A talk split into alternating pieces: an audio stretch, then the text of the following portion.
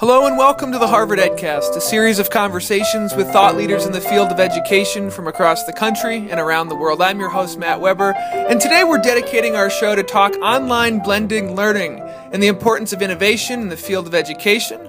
Our guest is Sari Factor, CEO of Edgenuity. Welcome to the EdCast, Sari. Thanks so much, Matt. Glad to be here. I guess a good question to start off with. The classroom experience, uh, in so many ways, hasn't seen a whole lot of innovation in the past decade, uh, let alone the past hundred years. Uh, I'm curious, as the CEO of Edgenuity, a little explanation about what you guys do there, and then how is online blended learning changing the landscape, and then how are you fitting into helping this change? Sure. So we provide uh, online learning experiences, both a full platform to support the experiences and curriculum for grades 6 through 12. Um, if you recall your own middle school or high school experience, you saw the teacher in each subject area for about 45 minutes each day. Uh, as a teacher, I'd be responsible for roughly 150 to 180 students each day, um, but only for that 45 minute period, unlike elementary school where you had the same teacher for the whole day. Um, it's very hard to get to know students uh, in that short period of time, especially when you have so many. Um, and knowing their strengths and weaknesses and, and trying to really personalize education. Uh, and that's really what we focus on, is how to p- put the tools in the hands of the students and teachers to enable more personalized education.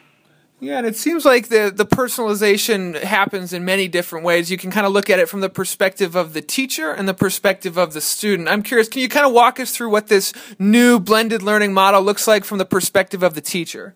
Sure. From the perspective of the teacher, the idea is to allow them to get data on how students are progressing through a system like ours. So a student might be taking, taking an algebra course, and she's moving through um, vi- video instruction featuring certified teachers, uh, taking assessments, quizzes, tasks that, that require her to really think about the instruction and things that she's learned, the content that she's learned. Um, and the teacher can see real time how every student in the class is doing. Uh, what we find teachers who are using Edgenuity doing is looking for patterns. I see three students who are struggling with the same concept. I can take those three students away from the computer, away, you know, to, to my desk or to another part of the classroom, uh, and work with them uh, more on that concept, modifying instruction. So we're providing a certain level of instruction, but maybe the teacher needs to explain it a different way. Uh, maybe a teacher needs to dig a little deeper and see you know, what is the issue that's prohibiting the student from, from really understanding the content? Uh, likewise, for students who might be moving very quickly through the system and, and mastering the content very quickly, you know, what additional assignments might be provided?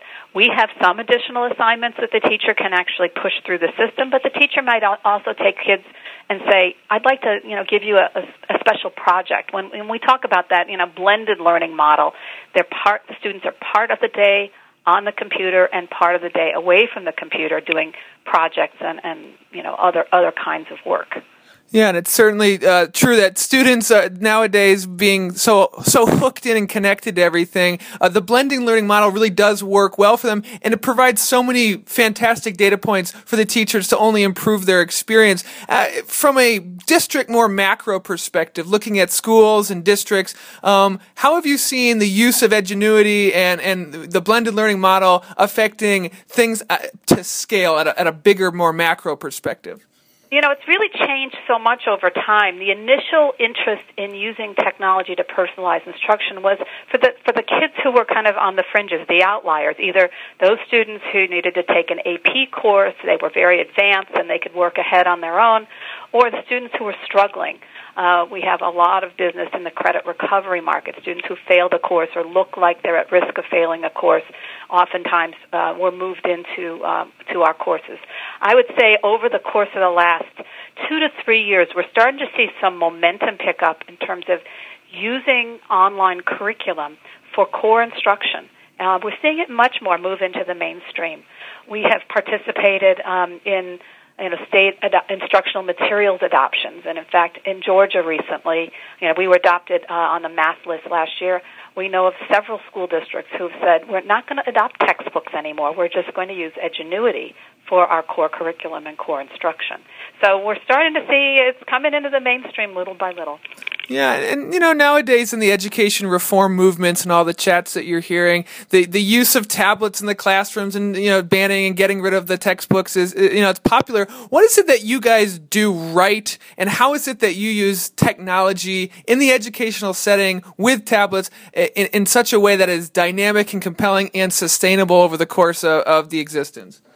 Well, there's several things. I mean, you start with uh, engaging instruction. You have to really engage the students, as you said. These digital natives, you know, they're they're so um, they're so turned on outside the classroom with all of their social media and the, the, the tools and YouTube and videos and, and uh, things that they're involved in online. And too often they come to school and they're asked to power down. So they really can be engaged by the technology. And engagement comes in several factors. I mean, certainly it's, you know, using rich multimedia to engage them, but also um, what kind of engaging courses and courseware might they w- want to choose.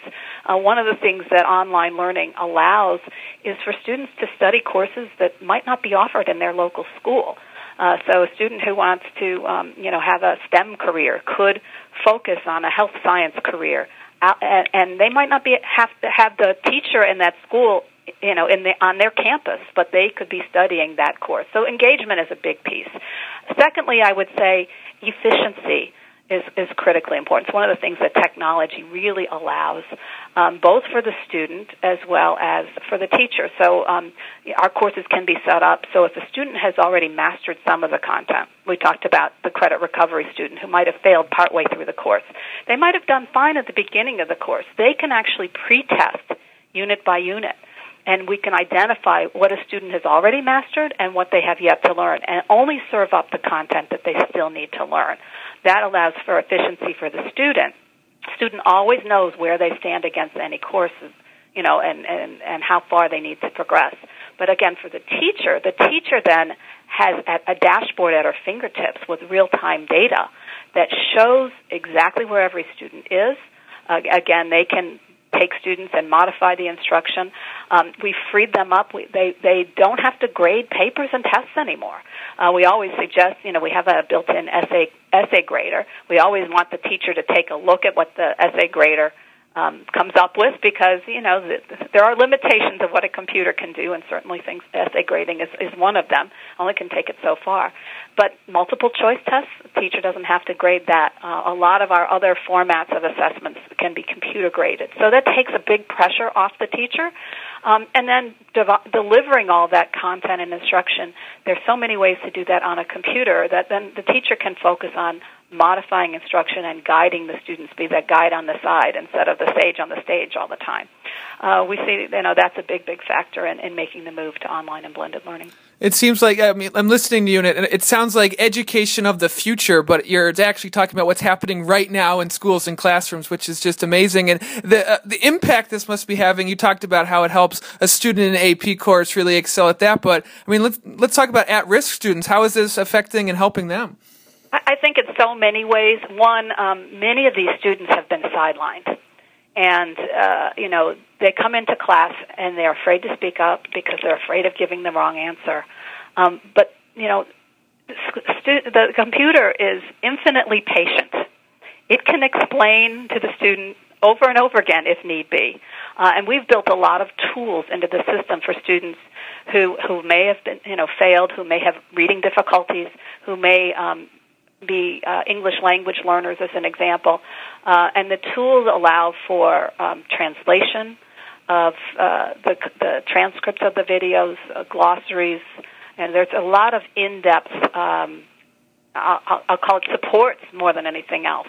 Uh, for students who have struggled. But um, ultimately, one of the things that we're trying to accomplish is help all students be more self-directed learners. Um, and I think that's a lot of what many students who've fallen behind have missed.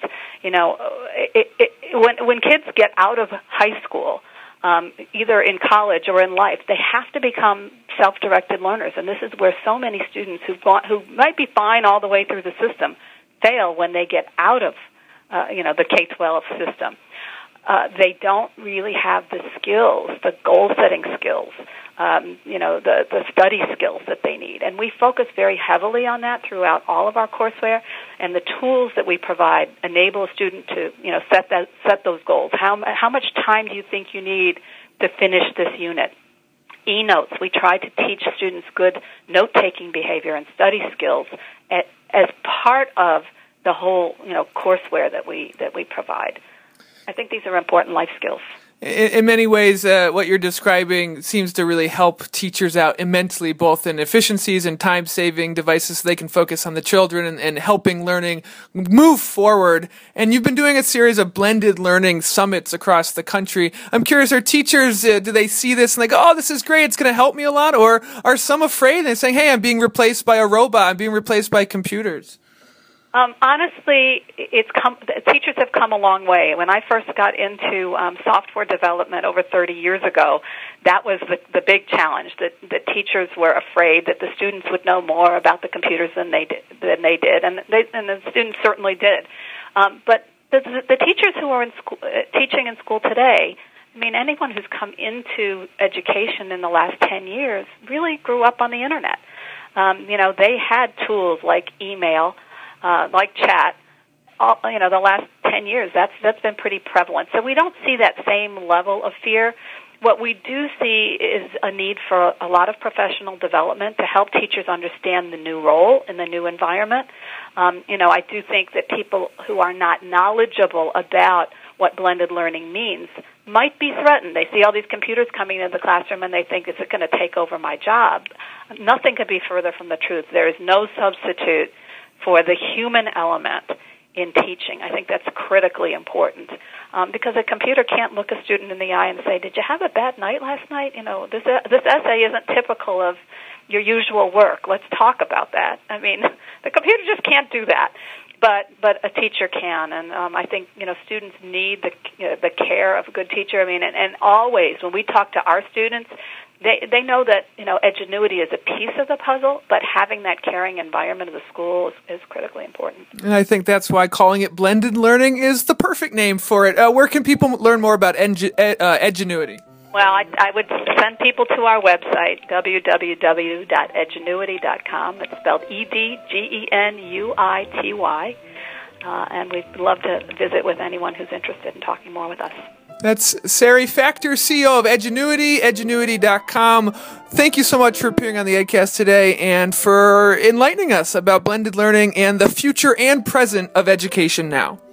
My pleasure, Matt. Thanks. This has been the Harvard EdCast, a production of the Harvard Graduate School of Education. I'm your host, Matt Weber. Thank you kindly for listening. The Harvard Graduate School of Education, working at the nexus of practice, policy, and research.